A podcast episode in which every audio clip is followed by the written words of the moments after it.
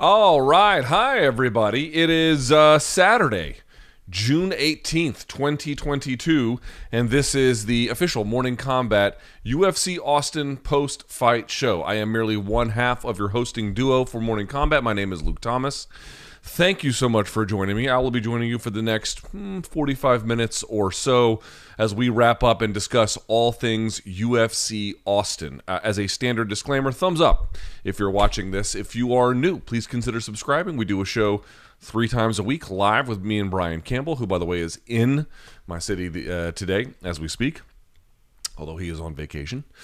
And uh, we do that plus a whole lot more, including post fight stuff for some of the better or more major uh, MMA cards uh, as well. All right. Um, we appreciate everyone who is here. Uh, if you've got a question, I've got a tweet up. You can go and take a look at it there at L Thomas News. You can drop a question. I'll probably get to it at the end. If not, we can just move along. But either way, we're going to get to all of the results from at least the main card we'll talk about today and uh, some of the implications for them and everything else. So if you don't want any spoilers, I would imagine, oh, Luke, why would you say that? Because you'd be surprised at who complains about this kind of thing. Um, so if you don't want any spoilers, now is your time to go. I'll give you the countdown five, four, three, two, one. Okay, let's get into it. What a card. Jesus. Uh, first things first, this card in Austin was fantastic. And it wasn't really a whole lot of Texas fuckery. It could have been. Texas's athletic commission is not great. Um, we had seen last week, although that was not in Texas, but we had seen last week the doctor just kind of look at someone's incredibly fucked up eye and been like, "Yeah, whatever, let it rock." The one here, which we'll talk about a little bit later, the the the in this case, it was Albert Duraev. The doctor came in and actually was like, "Yeah, there's no way this fight can go on." So I was actually surprised. I thought for sure Texas was going to fuck this up, but uh, no, it was actually a great crowd for the most part. Um, you could hear the people howling. Those were probably people who have put their life savings into NFTs, and that's why they're they're their buttholes hurt so much. But short of that, um, it was actually a pretty good crowd on balance, and it was reasonably well officiated. Again, some of the judging people might take issue with. We'll get into some of it, but I did not like. A lot of times I go to te- to Texas, and I'm like, Ugh, I don't know how this shit's gonna go. Um, but this one was not so bad in that regard. In fact, overall, was a pretty great card. Uh, of course, this took place at the Moody Center in Austin, Texas. Uh, let's start with the main event. By the way, the again, there were how many stoppages on this card? You had one, two, three, four, five, six, seven, eight, nine stoppages. You had let's see, one, two, three, four KOs. You had uh, one, two, three TKOs via punches, one TKO via stoppage. You had a submission via a Bravo choke or uh, a Darce, either way you want to call it. Actually, well, yes, that's right. Um, well, actually, yes, that's right. I'm sorry. Well, actually, no, I thought, yeah, no, it was, that was, that's right. It was because it came from the back angle. Yes, that was a Bravo choke.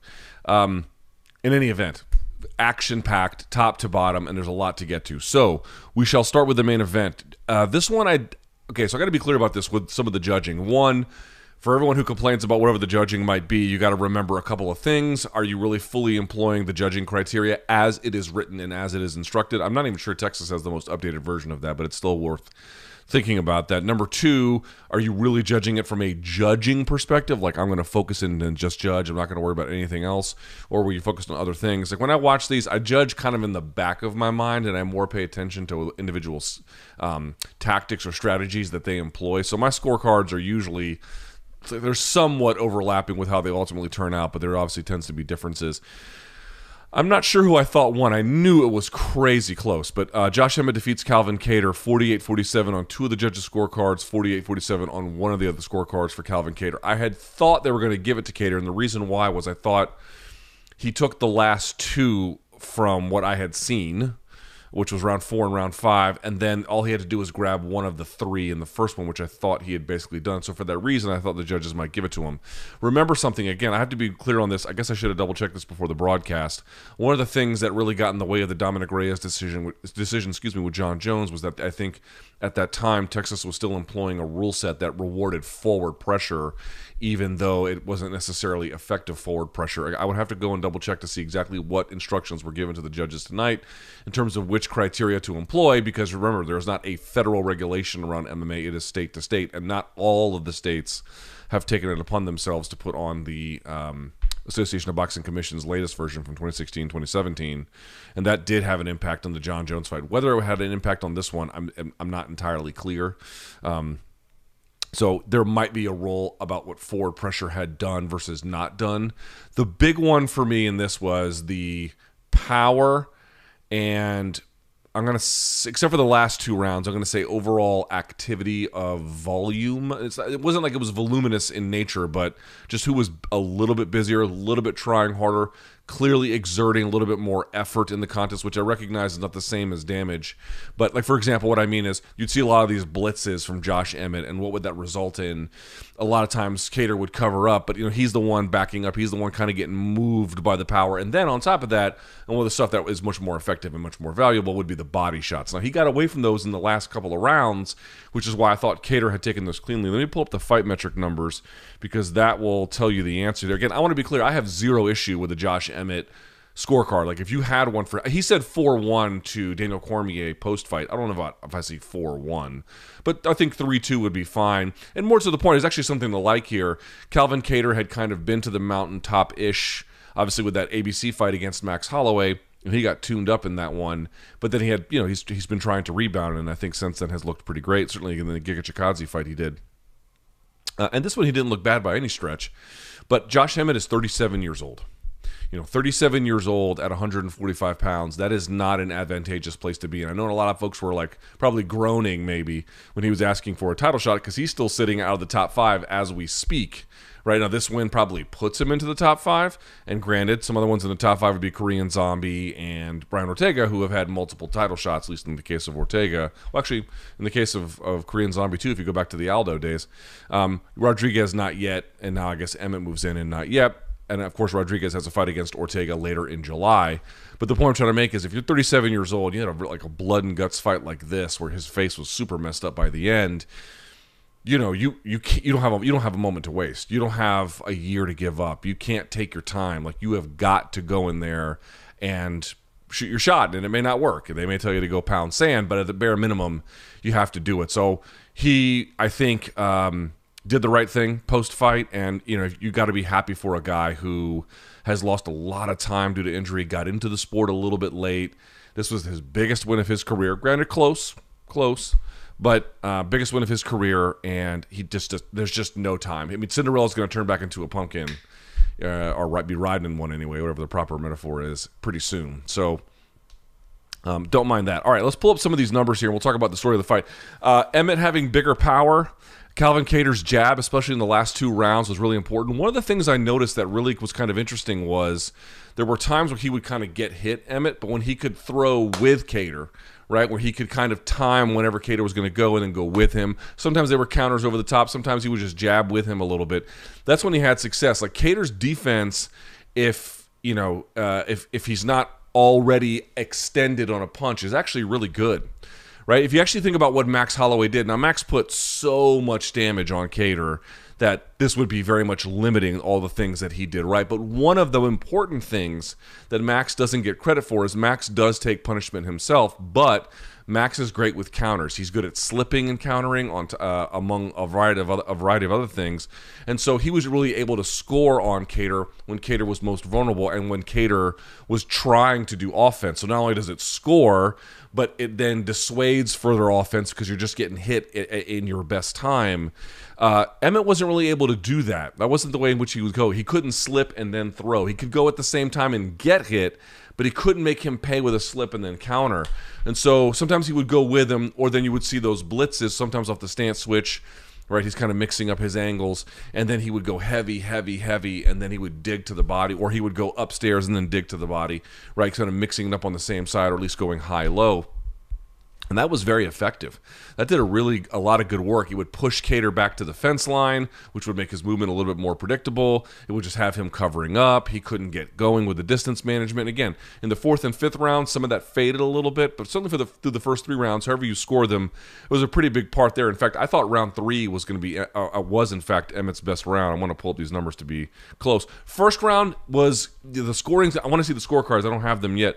The scoring is going to be interesting on that one because there wasn't a lot of offense behind that. And Richard Mann of Fight Metric, I brought this up, I think on Friday's MK was talking about this mainly. If you look at the stats on Calvin Kattar, obviously everyone is going to do better when they land and the opponent doesn't. But Calvin Kattar is, I guess, again prior to this contest, when he had kept the strikes per minute landing from his opponents under five, he was undefeated in the UFC. I'd have to see what they were here. How much did? Uh, let's see. Cal, these actually are being updated in real time. Do we have them all in yet? Let's see. We might. Uh, Calvin Kattar lands 130 of or 375 attempted. Good lord.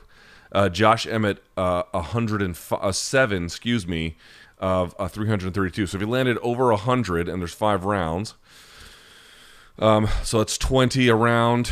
Yeah, it's actually that might be under. I have to look closely. That might be a little bit under um, that that numerical total, which would be an interesting moment for him because that would be the first one to do it under that threshold, right? Because if it's five minutes, if it's five strikes per minute and you have 25 minutes, obviously you're 125. So Emmett would be a little bit less than that. Now, now there's a little bit more to the story here. Emmett attempting a takedown in round one, didn't get it, but you know, sort of mixing it up a little bit. Emmett attempting two takedowns in round two. Emmett attempting a takedown in round five. I'm not saying that he gets credit for the attempt. I guess what I'm pointing out though is. Um, he probably was voluminous enough and then because he had the power differential and because again he was sort of offensively just a little bit busier uh Kattar more total strikes attempted and landing more Again, let me refresh this just to be clear. Yeah, you know what? That's actually not a fair assessment because he actually landed a little bit more. Okay, a little more offensively varied, right? A couple of kicks being thrown from Emmett, some takedown attempts, some distance closing, some pressing up against the fence, making him react physically, some of those kinds of things. A first round, Kattar, and these are just numeric totals, not qualitative totals, so keep that in mind. Kattar landing 14 to 11 on Emmett in round one. Round two, 26 to 22 for Emmett had the favor there. Round three, this again was to me the clearest round for Emmett, 27 to 19. Round four, this was a, you know, this is why I don't understand the scoring in this fight a little bit. Uh, round four, again, these are numeric totals, so keep that in mind, not qualitative totals, such that they can be amassed. But Calvin Kattar landed 41 to Emmett's 21 in round four and then 34 to 22 in round five. He had like a the, the two biggest differentials in the fight in terms of striking totals happened in Kattar's favor, and they happened in the fourth and fifth round. Again, I want to really see. You know what? I can actually pull those scorecards up. The UFC does a really good job about getting them up to uh, media pretty soon. Let's pull those up, shall we? Let's see those scorecards. I would love to see what they come up with here. All right, let's take a look. What do we got here? Emmett, uh, let's go all the way down to the bottom. So what do we got here? All right. So Judge Chris Lee gave rounds one, three, and four to Emmett.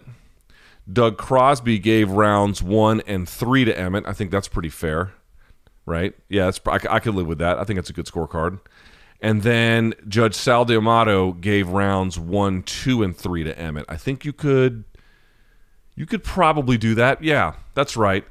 I actually like the last two scorecards the most. I don't really see how you give round four to Emmett. That's the part that I really.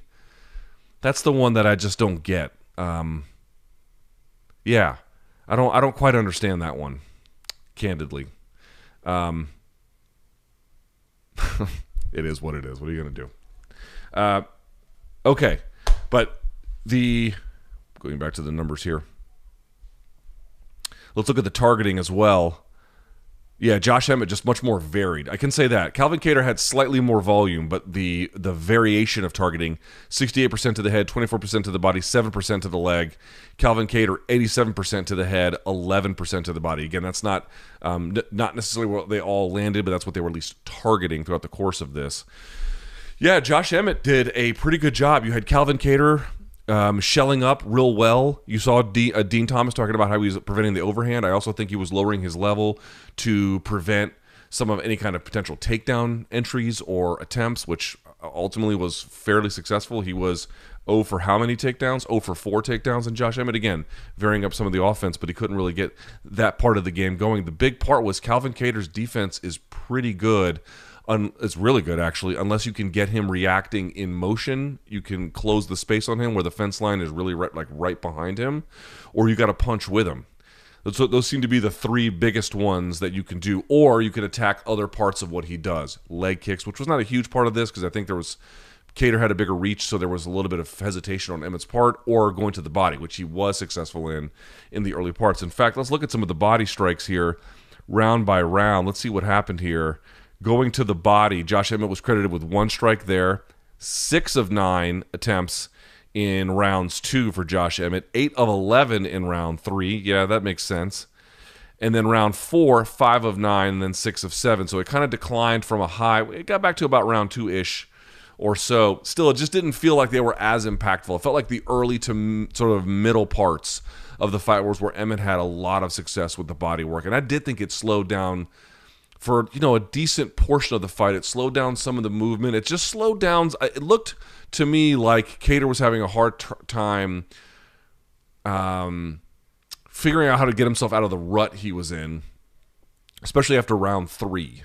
Now, he obviously he did figure it out, and the jab was a key part of it. I also think some of the injuries to Emmett's face, again, that left eye being really swollen between what it rounds.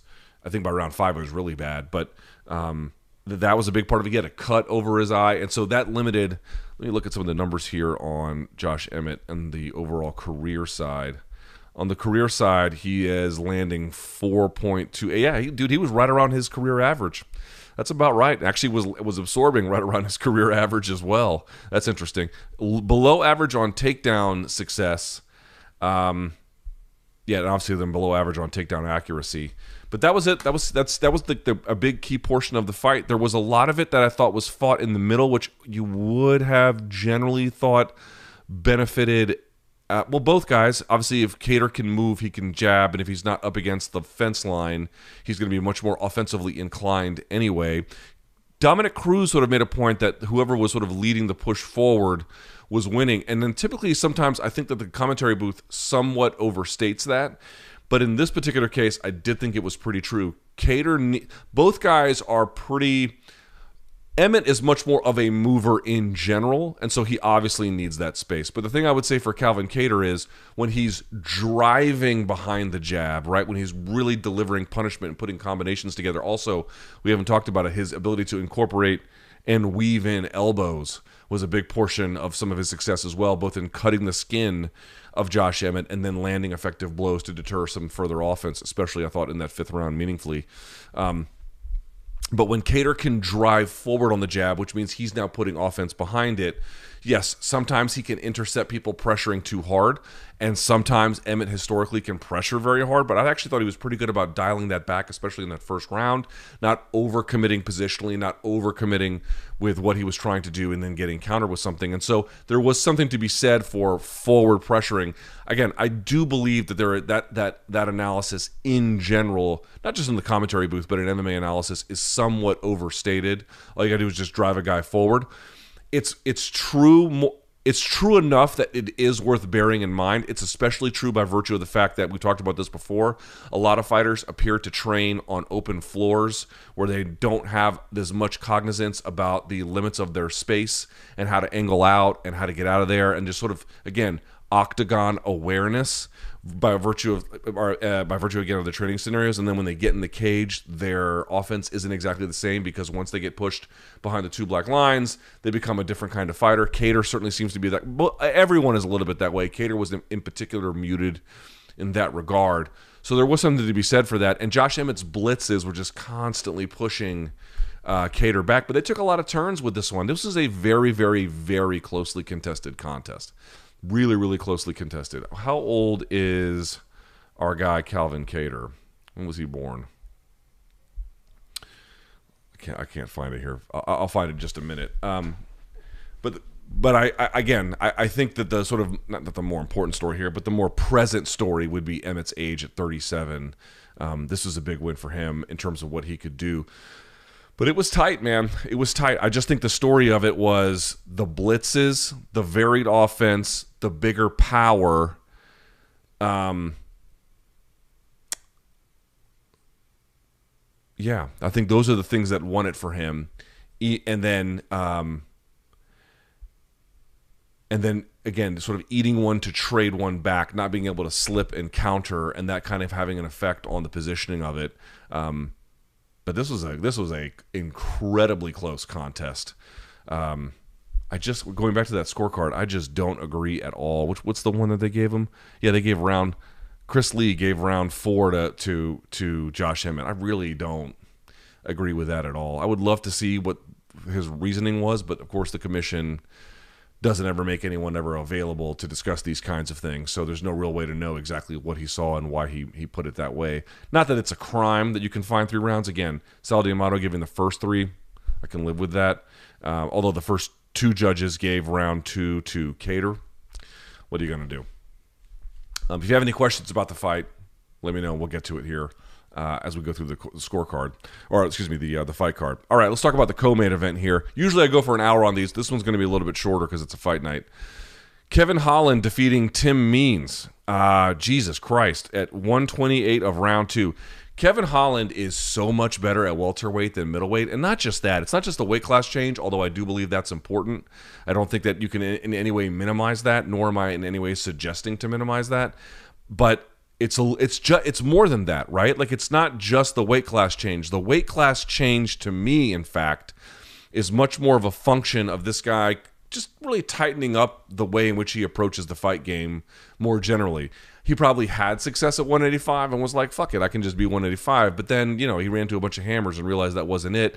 And he still does his shit talking, but not exactly in the same kind of overbearing way in the middle of the fight that he used to and the other part to me is he clearly same with the Oliveira fight at 170, obviously, and then same with this one against Tim Means. He takes a little bit of time, roughly about three, three and a half minutes of the first round, where you can see him. He doesn't have his balance under him. He gets hit a little bit more in that first three and a half minutes.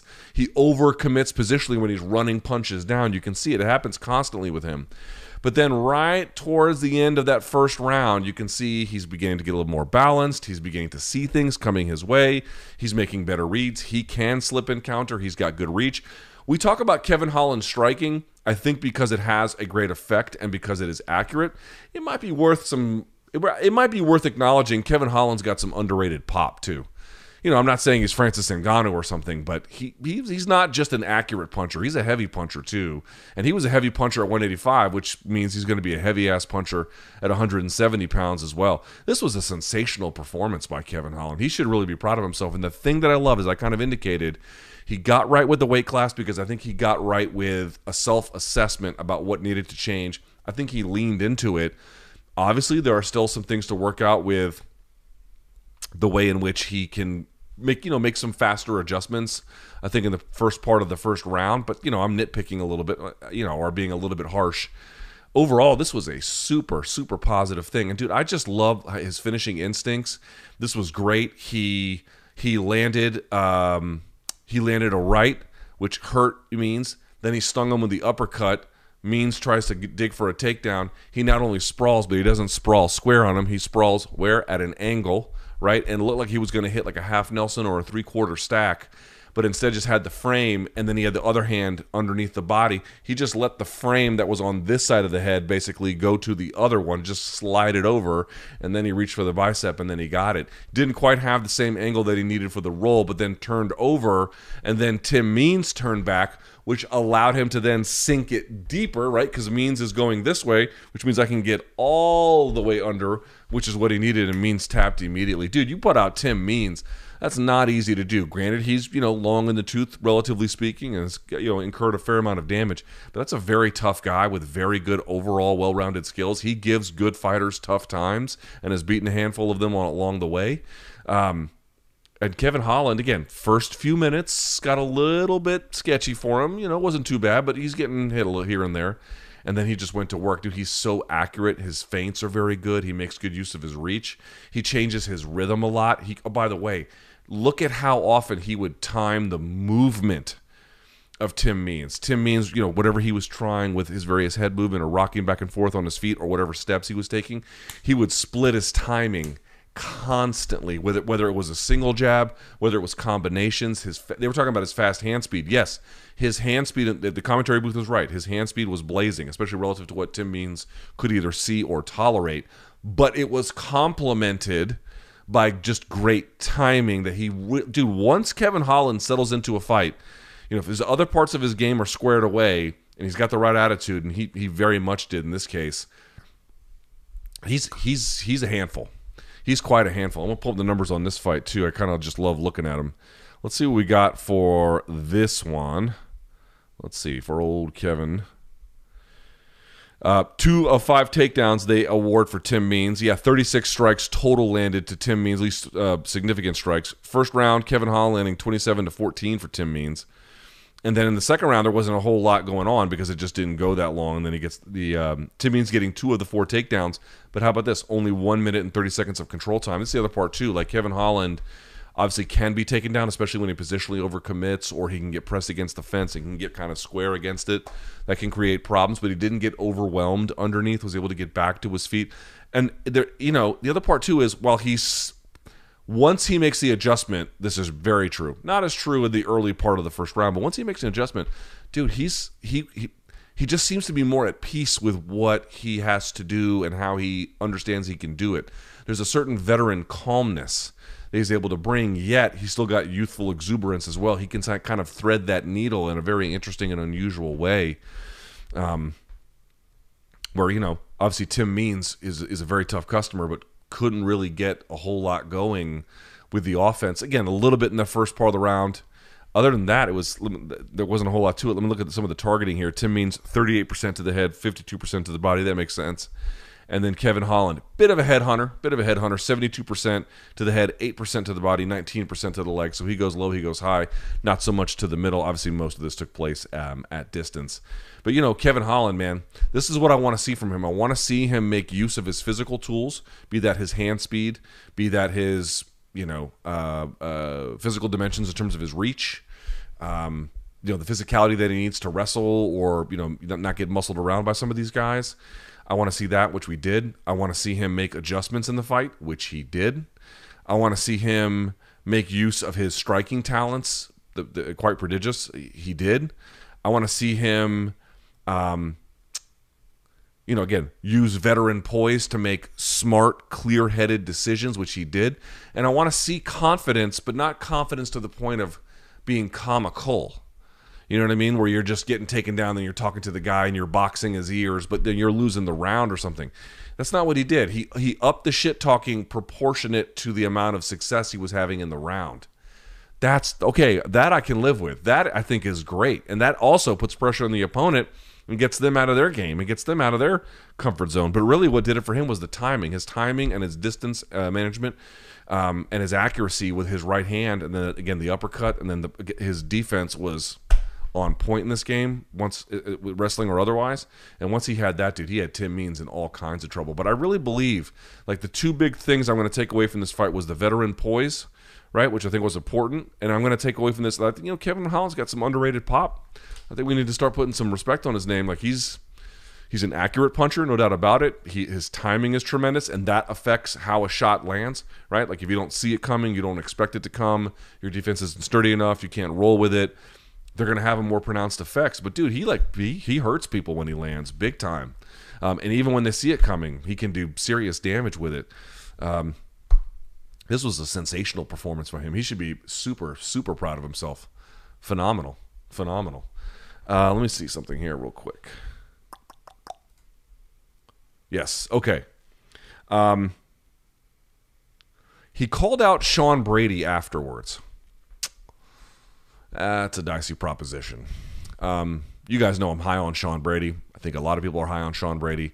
It's not like I think Kevin Holland is completely overmatched in that sense. It's not what I'm saying. And in fact, you got to like the gusto of it. Like Kevin Holland doesn't back down from a challenge ever. On the other hand, Sean Brady being such a dominant wrestler and such a dominant like top position guy and that still being something of a weakness for him that's a risky fight. But you know, that's what he takes, I suppose. That's what he takes. Now, Sean Brady might not take it. I know he's been hunting a fight. I know Sean's been looking for someone who is ranked relatively commensurate with his position, which currently Kevin Holland is not. So I don't know how Sean will take that or whether he wants it, but um, and it's also not a great fight for him in many ways. But you know that seems to be who Kevin Holland is these days. He, he seems to be game for the challenge. But I still, I would still at 170 would like to see him slow roll his own development a little bit. It feels to me like he's finally rounding the corner and if he can really make quicker first quicker in round first round adjustments um, he's going to be extremely difficult to beat i believe that we go now to this one joaquin buckley defeating albert duraev dr stoppage uh, end of the second round dude you know I, I didn't really say this with the kevin holland fight but it's, it's pretty similar with him this was the story of the fight to me for joaquin buckley his offense has always been dynamic. I mean, do I have to tell you that? I don't have to tell you that. You all know that. But at times it felt like his defense was either not up to par or not sufficiently prioritized. You guys ever heard of Maslow's hierarchy of needs? Right? Maslow's hierarchy of needs, you can look it up. It's it's complicated sort of idea about um, sort of the state of human existence and the things that really matter for both life and um, happiness and it's a, sort of a description about the priority of life. And so it starts with like basic necessities like you know food and water and that sort of thing. And then there's like you know safety. And then there's like you know social group belonging. And then there's like personal fulfillment and then like cognitive fulfillment. The point i'm trying to make is you know the fun stuff at the top of his game was always there. But it kind of felt like some of the defensive foundations, pieces of it were there, to be clear, but it just wasn't fully in place all the times that it needed to be. And, you know, he got hit with some stuff here. Hello, it's an MMA fight. You have to fight another guy. Duraev was able to get a takedown. Like, there were things, he was able to land a head kick of his own in the first round.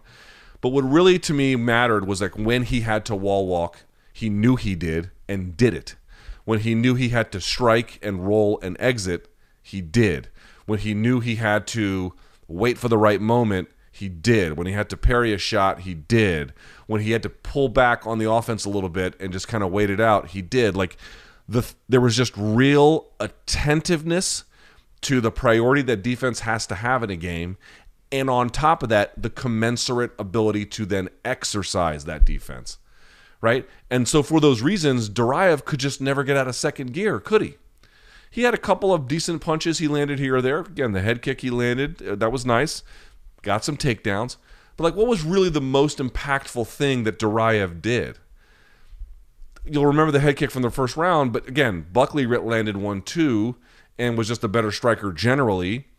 Fought off most of what Duraev was able to do anyway, intercepting him with left hands as he was coming in by better footwork it looked to me like if we're talking about Maslow's hierarchy of needs, it's nice to have the stuff at the top, but if you don't have the foundation, like the whole thing falls apart. He had foundational defense this time, and the results were tremendous. Tremendous. Again, we go to the numbers here because that's just what I love to do. Um, yeah, two knockdowns credited to Buckley. He got both of them in the second round. Uh, zero of two takedowns for Duraev in the first. He got two of seven with a control time of 148. Now that's not insignificant, but but he got his whole fucking left eye blown up, and this is what I was referencing earlier in the broadcast. I thought for sure, for sure, Texas was going to be like, yeah, fuck it, yeehaw, boss hog, and with their fucking suspenders and like you know, let's go eat some salted meats or something. Uh, but no, no, they didn't. They actually, it looked. The doctor took one look at his eye. Was like, yeah, fuck this. No. Like, no. He goes, no, and the referee goes, no, and he took one more look, and he was like, yeah, no, there's no chance. He covered the one eye and the Duraev's face. Duraev looked like he was melting or something. I mean, that I mean, it was blowing up, but like it was just this weight kind of hanging down.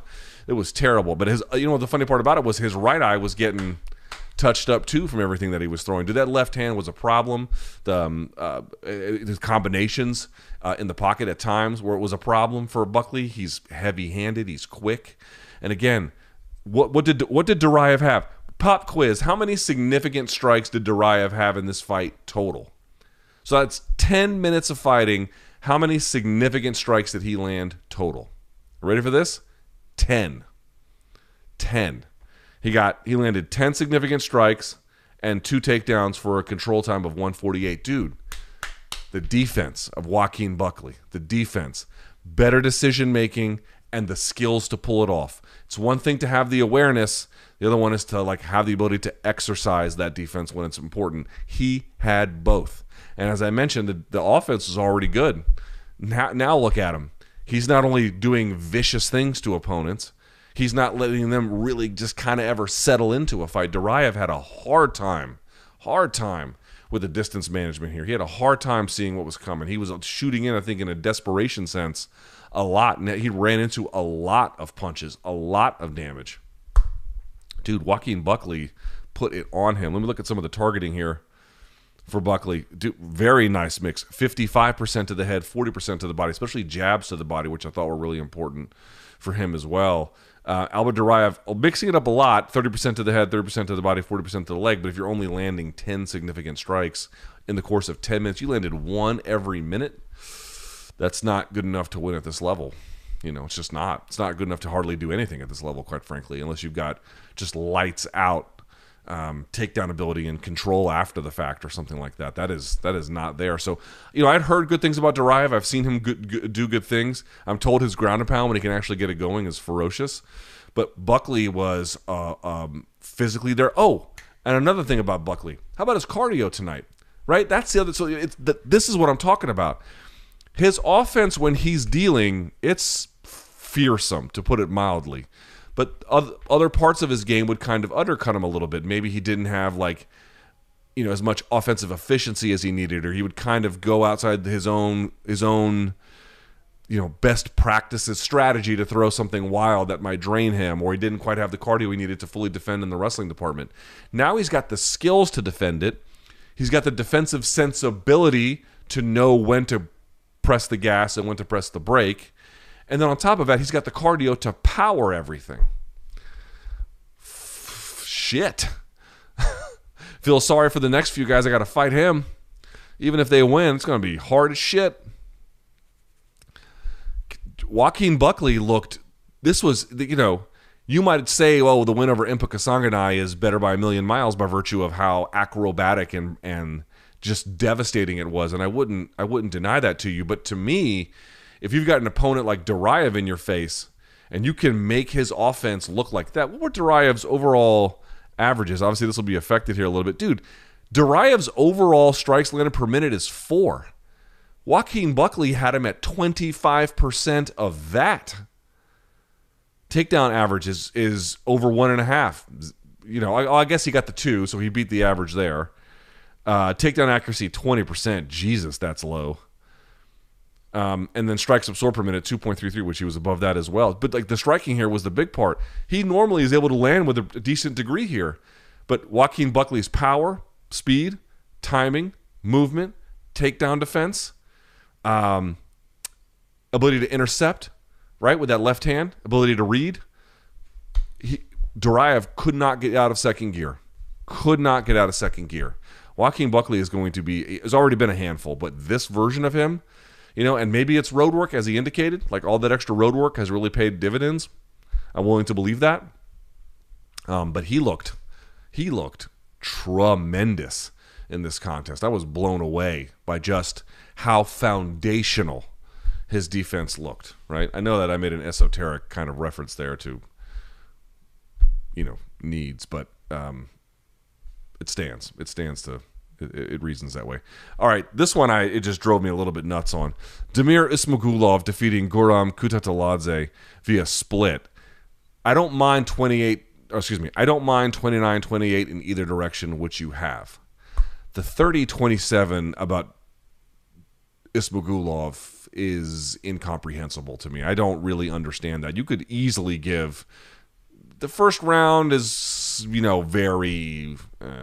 second okay None of the judges gave Kutateladze the second round. Again, I wasn't watching from a clear judging perspective, so please take that for what it is worth. I thought I thought he did much better damage, the Georgian, in the second round. And in the third round, okay, that was close too, but I thought again the better overall damage. I know that like cuts and whatnot count in the minds of judges, but to me, you have to really judge like how did that cut happen? Did it cut because it was incidental contact? Did it happen from a headbutt? Did it happen from a strike that grazed him? Uh, sometimes just the the the, the lining on the glove can touch a certain way. Not everyone cuts the same. Not everyone Not everyone has skin has the same like tactile strength. Fedor, if folks who may not know, even in his prime, was famous for being cut open on. You know, someone would just sneeze on him and it would pop open, or or people who have a lot of scar tissue. Scar tissue opens up very very quickly. So, you know, okay, I, I, can certainly acknowledge that the jab of Ismagulov was pumping and, and his striking, his check hooking was really great. Um, but I and I, he did cut Kutateladze open, and, and he was he had been bleeding I think since the first round, certainly through the second. But I you know I don't if I, you're asking me who did better damage, I thought Kutateladze did better damage, but this was the one I had highlighted coming in, in part because Ismagulov, dude, he is a phenomenal boxer. His jab works. He is so good. You heard Din Thomas kind of talk about it. He's able to slide back or slide at an angle, let something happen, counter, and then you know move right back. He can pressure with footwork and feints. He doesn't have as varied an offense as Kutateladze. Kutateladze obviously much better with the kicking game, kneeing game. He, I thought Kutateladze's trunk movement and ability to roll with strikes, right? He, I mean, I thought a lot of that was really, really good.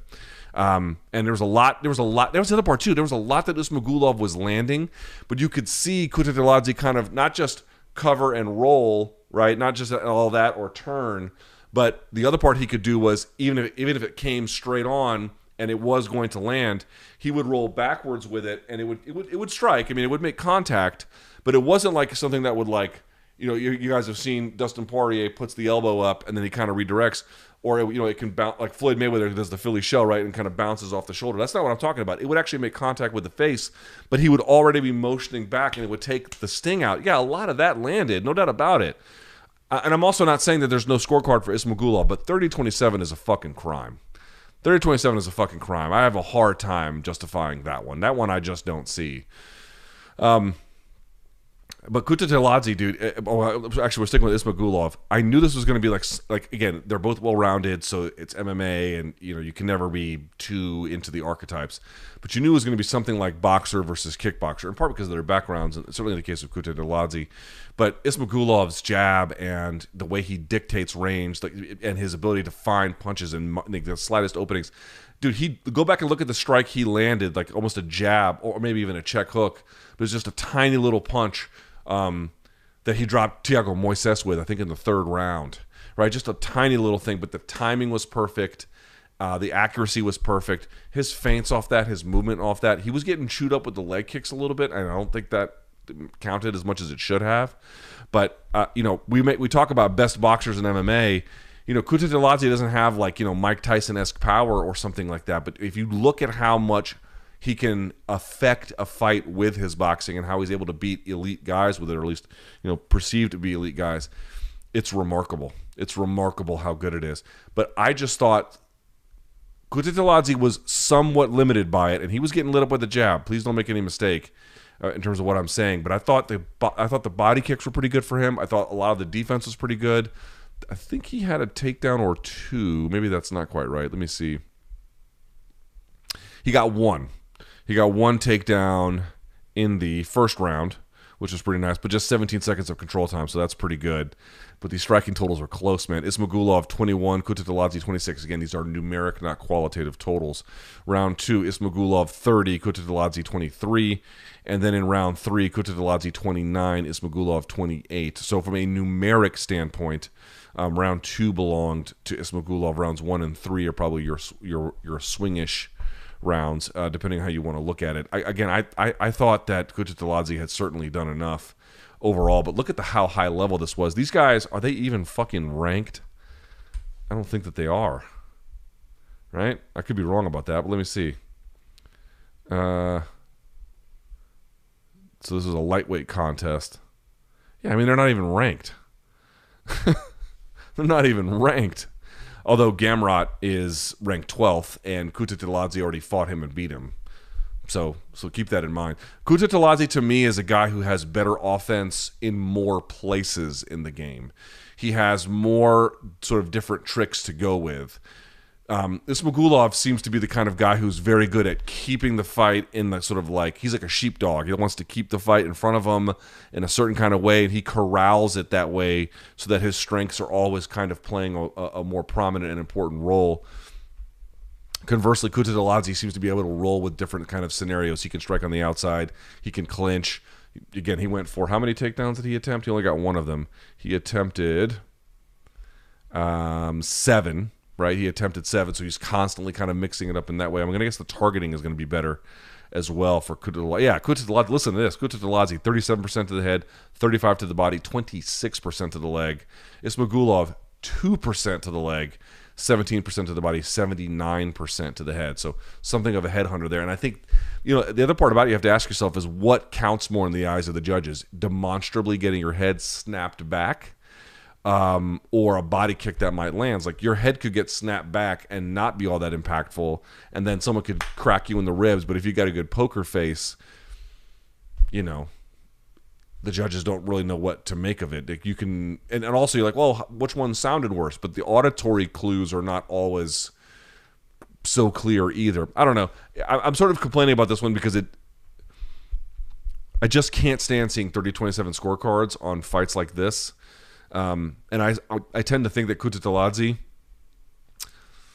higher upside, that's a little bit more difficult to say because Ismagulov's boxing. Dude, these guys from, you know, um, former Soviet satellite states, Kazakhstan and Georgia and some other places along the way.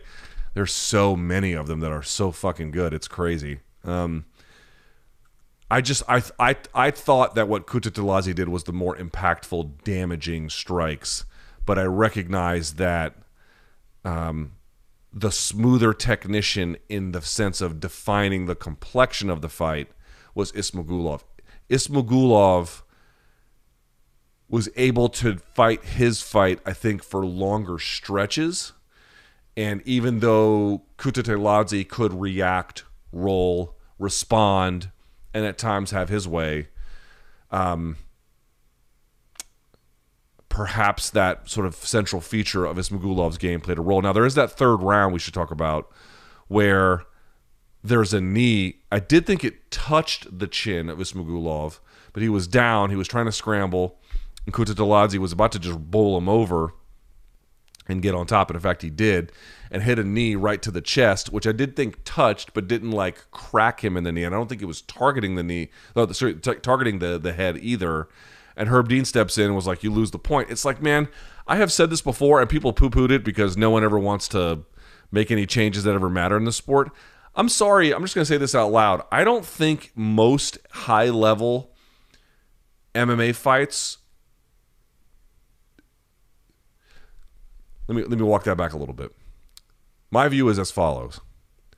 I believe officiating in MMA in terms of when we look back, are we satisfied or are we unsatisfied with the officiating? Did we get a clear adherence to the rules?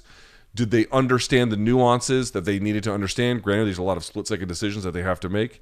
I think you get better results with two active referees. Now, let me explain what I mean. I do not mean you need two referees inside the cage. And I'm also not suggesting you need two of them who necessarily have equal power. What I am suggesting is in tennis, in hockey, in football, American football, in soccer, in baseball, in virtually any sport you can name, this is not entirely true, but in any of those sports, and granted those are team sports, a lot of things going on, um, you have multiple officiants calling a game. Now you might be like, well, there's a lot of teams there, and there's more players there, and they have more to do. That's right, but they also have the ability to pause the game, so they actually have the ability much more routinely, either through timeouts or TV breaks or whatever their desired will on the fight, they can actually stop it and take or the, the game, they can stop it, take a look at things. There's actually much more review that happens now. And none of these systems are perfect, but I have long believed that a referee one needs to be the A referee in the middle of the fight and you need a B referee looking over the top. And I think in a case where the A referee makes a call in real time, and then or you know, the, the B referee doesn't have to be over the top. The B, referee could be ringside looking at the instant instant replay whatever the case. Not every state allows for it, by the way. I don't even know if Texas allowed for instant replay in this case, which is another thing I need to look into. Um, but you know, having a B referee with the capacity to uh, interact with the A referee in the event that they can catch something that they missed, an instant replay here, you know, would have at least had the guy to be like, hey, to signal to Herb Dean or whoever the B referee might have been, like, hey, th- there's more to the story. You might want to put them back on the ground. Granted, it was eight seconds left, but Kutateladze, let me let me go back and look at the scorecards. Did he get the third round? Let's see. I don't think he did. He got the third round on one judge's scorecard. He got it on Douglas Crosby, who gave it to him. Um, if Chris Lee gives him that round, because Jason Staffen, whoever the fuck that is, he gave all three to Ismagulov, which again is just I don't know what fight you're watching, fella. But uh, if one, if Chris Lee, who gave round two to Kutateladze, excuse me, he gave round one to Kutateladze. If he gives round three to him, by virtue of hard knee rolling him over, like oh that really okay, you know we have to judge the round as a whole, but that last bit was probably the most impactful stuff in the round, at least certainly in combined with other things he was doing. That that could have been that could have been everything. And to me, it's like I'm not going to mess with Herb Dean too much because you know you can argue with his positioning, but he has to make a call in real time, and um, it's not exactly clear that they have instant replay rules in Texas. At a bare minimum, there certainly is no B referee. You, you know what? What would be the argument that the B referee would be somehow make officiating worse? I, I, I'm not sure what that is you could argue that the B referee, if they were, if they had the capacity to routinely interfere with the A referee, could make it worse. But that seems to me like a very easy rule to adjust around. Um, if the referee calls timeout, the B referee should have the ability to talk to the A referee. I, I, I just really think we have to rethink some of this stuff. We've just inherited all these systems without really giving proper consideration to like what actually do we need in these fights to get the best officiating possible within reason but an A and a B referee, one inside the cage, one at the you know either top or cage side position in a more formal capacity and a formal capacity to talk to the A referee, I think it would get you a yield, would, would yield better results. I realize this is a sort of a tangent that isn't specific to this fight in any kind of realistic way, but it's sort of where my head is at. It's where my head has been at for a long time. I think asking referees in MMA to do everything that they do is setting them up to fail very often. All right. Uh, Gregory is it Rodriguez or Rodriguez? He is Brazilian, uh, defeating Julian Marquez at th- three minutes and eighteen seconds. They call him RoboCop, dude. He is fucking impressive. I want you to go back and look at the this fight if you get a chance. It's not merely that he was, you know, just landing on Marquez over and over. Why was he landing on Marquez? Dude, his shot selection was brilliant he was throwing like when the uppercut was called for, either because the trajectory of the punch was one that Marquez was either leaning into or he couldn't see or whatever the case may be. He was picking just the right things to throw at just the right moment, took the back, gave it up when it was going to be costly for him. And what really blew me away was for a guy with a grappling background, the the speed with which he could process those decisions, it was borderline effortless for him borderline effortless for him. You know, I give all the credit in the world to Julian Marquez, dude. Ton of heart. Ton of heart. Amazing display. But Gregory Rodrigues, man, I was so impressed with his patience in this contest, and I was impressed with the shot selection without being overzealous. Exactly what it needed to be at exactly the time, and that's why it was landing clean. That's why it was landing impactfully, and that's why he was giving Marquez fits. Thought they could have probably interfered a little bit earlier, and they didn't, and that cost Marquez, um, you know, his consciousness temporarily. I know a lot of fighters might prefer that because they would prefer to go out in their terms versus somebody else's. I understand that, um, but I don't really it, it didn't need to go that way. I mean, once it started going downhill, Marquez was trying to fire back, dude. He was trying. God bless him. He was trying. But I was, for a guy with a grappling background, when did he win his major grappling titles? He's 40 years old. Look at that guy, 40. Um, I don't have that here. I'd have to go back and look. But for a guy like that to make decisions like that, it's it, again the effortlessness, the speed of computation was remarkable. Not just great, not just great patience, not just great punches, but the got one here, got one here, got one here, got one here, got one here. This range, that range, middle range, like extremely impressive. Uh, and then last but not least, Adrian Yanez defeating Tony Kelley at 349 of round number one. It's kind of funny. It took about 90 seconds for Yanez to get going. He was parrying punches, looking, seeing what kind of reactions he could get with his footwork and pressures and feints.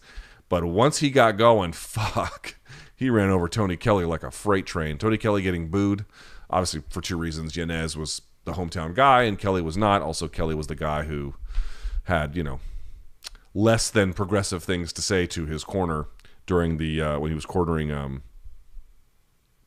um, excuse me for forgetting here. It's I don't sleep very much because I'm a dad now. Um, uh, Andrea Lee, excuse me. Anyway, we've been over that a million times, you know. But and by the way, Kerry Hatley let that one go a little long too, which I realize no one gives a fuck about, but it was kind of funny. I was like, "Well, well Hatley letting this one okay, let's see how this one goes. But um, Yanez, here's what really got me was two things, and they work in conjunction with each other. Again, we talk about best boxers in MMA. Now, Yanez has not fought the kinds of guys that will tell us if he is the best boxer in MMA, and I would not put him on the top of that list. But if he's not on your like top 15, he should be in your honorable mention somewhere. One of the things he's doing, you have to remember, there's all kinds of guards. You can go high hands here. You can do what you know, Tony Kelley was doing, where high forearms, elbows come together, and you're on top. Rampage sort of did this sort of ear cover. You can cover the back. Of the, some guys cover the back of the head when they roll, and, and Rampage would kind of roll like this. Um, you could do with the Joe Lewis. You can do cross guard like that. You know, uh, Yanez has the ability to not merely um, adjust to whatever guard someone is using. So if they're going this way, he'll throw hooking shots, but he can sort of force different guard uses. Pump the jab, pump the jab, hands come up, and he'll fire a one-two. By the way, he's breaking rhythm the whole time, and then he starts hooking punches when the hands come up this way. Then on top of it, he sets up angles. So he'll go jab, jab, hands come up, hook, step out, you know, hook to the body, hook to the head, right? So he's constantly finding interesting ways of forcing guard use, making you pay for your transference of defense, all the while setting angles to land cleaner and then get himself out of the way and, uh, you know, just create epic mass confusion. And dude, when he got rolling, he was rolling down fucking hill. What are the numbers on this one? He, he beat the brakes off Tony Kelley. This was not especially close. Um, let's see, 35 significant strikes landed to 20. He is credited with a knockdown, obviously, towards the end of that finish. Yanez going a lot to the head, some to the body. Tony Kelley trying to, I think, mix it up a little bit more, just couldn't really get it going. Dude, Yanez's ability, I, I, was so glad he took. I still think he takes a little bit too many punches in the in the pocket, but the reality is, I think that that style just kind of breeds it. You know, you see all the guys. If you're asking who are the best boxers in MMA, these are guys that take above average punishment. Not in a not an enormous amount all the time, but above average for sure. Above average. And I think you saw that in this contest as well a little bit. Nothing too terrible, but um, so he took his time to make his adjustments and make his reads, and then from there he was just pouring it on Tony Kelley. But I will say that like going forward, the more he can limit his exposure in that in the in the mid range of where he's attacking, um, the, you know, the longer his career will go and the more success he'll have. All right. Do you have any questions for me? Let's see. If so, I'll take a look at them. Let's see what you got. Does Sean Brady, uh, cream Kevin Holland. He might. Am I bugging for the verdict scorecard? Who did verdict have? They had Calvin Kattar. I think just again, you can make a scorecard either way in that one, as I've kind of explained. So in the Kattar and Emmett fight, the two disputed rounds were two and four. I gave the last two to Kattar, but matchup was so close. Yes, agreed. It seemed that while Kattar's jab pieced him up, a lot of Emmett's power punches deflected off Kattar's gloves, agreed, and hands as he circled away, agreed. How much does the power aspect sway the judges in them thinking Kattar took more damage than he appeared to take? Again, without them telling us, it's hard to know. I tend to think that they're at least somewhat reasonable at not overly counting that kind of thing, but I'm guessing because we don't fucking know. Is Kevin Holland the modern day Cowboy Cerrone? Multi division, short notice, all fight certified bangers, slow starter. And how good is his fight IQ? Once he gets going, it's very good. It's very good. Again, he kind of has to get his balance and his legs under him a little bit, but then once that gets into motion, he's great. He's off to the races. Um, thoughts on Natalia Silva after that performance? I skipped that fight because my daughter came home and I wanted to see her. The Buckley improvement with his uh, takedown defense, agreed. What do you feel edged the cards for Josh, judging wise? As I mentioned, power, perhaps like offensive diversity, pressuring Kattar back in these blitzes. I tend to think did it for him. If you were managing Kevin Holland, who would you recommend him to fight next? I'll tell you who. Um, Michel Pereira is who I would say. Uh, let's see. Why do MMA fans scream every close fight is a robbery and specifically go against the decision to feel special about themselves? MMA fan base is annoying. Yeah, they can be, but every fan base can be annoying. So MMA is hardly exclusive. Um, because people have strong emotions. They have strong passions for the card results. They have strong sentiments. They have strong opinions, and it it, it also like the consequences for losses are devastating. Right, you get half your purse in many cases. Um, for Emmett again, 37. If he had lost, that that would have been the end. Like there would have been no other bounce back fight, really. Um, and so you know the consequences can be very dire. Plus all the damage that one takes, it's it's difficult. It's a very very difficult thing. But um, but yes, there is an overuse of robbery a lot in MMA uh, discussions when big fights end the way that they did. But you know this one was close, so you're going to get a diversity of opinion. That's the way it goes. All right. Uh, I know if you're a boxing fan, you probably have tuned in if it's not already on yet. Beterbiev or Beterbiev and uh, Smith. So go take a look at that. Thumbs up on the video. Hit subscribe. We got some more content coming for you on Monday. Happy Father's Day to all the fathers out there. Have a good one. I hope your fam takes care of you. And if not, um, I don't know what to tell you. But I appreciate you guys watching just the same. Thank you guys so much. Have a great night. Be safe. Don't drink and drive. And until next time, enjoy the fights. Peace.